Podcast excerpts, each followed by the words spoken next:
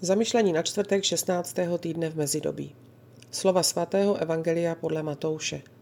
Učedníci přistoupili k Ježíšovi a zeptali se, proč k ním mluvíš v podobenstvích. On odpověděl, vám je dáno znát tajemství nebeského království, ale jim to dáno není. Kdo má, tomu bude dáno a bude mít nadbytek. Ale kdo nemá, tomu bude vzato i to, co má. Proto k ním mluvím v podobenstvích, protože vidí a přece nevidí, slyší a přece neslyší ani nerozumějí. Plní se na nich Izajášovo proroctví. Budete stále poslouchat a neporozumíte. Budete se ustavičně dívat a nic neuvidíte. Otupělo totiž srdce tohoto lidu.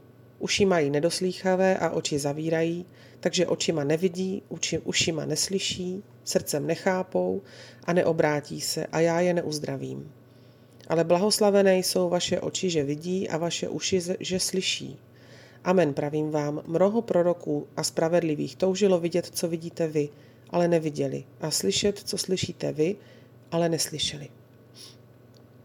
Dnes si připomínáme jakousi formu pochvaly, kterou Ježíš Kristus v oněch dnech adresoval lidem kolem sebe. Blahoslavené jsou vaše oči, že vidí a vaše uši, že slyší.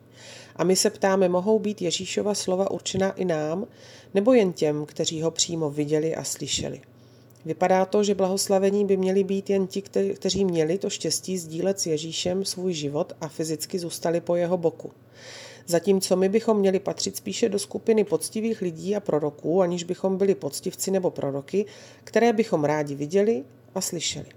Neměli bychom však zapomínat, že pán mluví o spravedlivých lidech a prorocích před svým příchodem, před svým zjevením.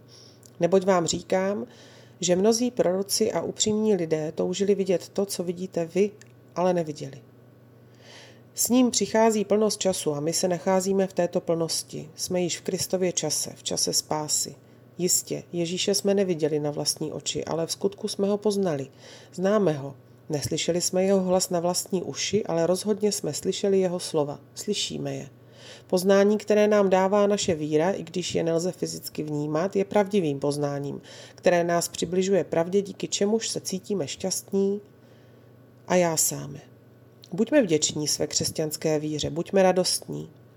Snažme se, aby náš vztah k Ježíši byl co nejbližší, jako byl vztah těch učedníků, kteří byli po jeho boku, kteří ho viděli a slyšeli, chodili s ním.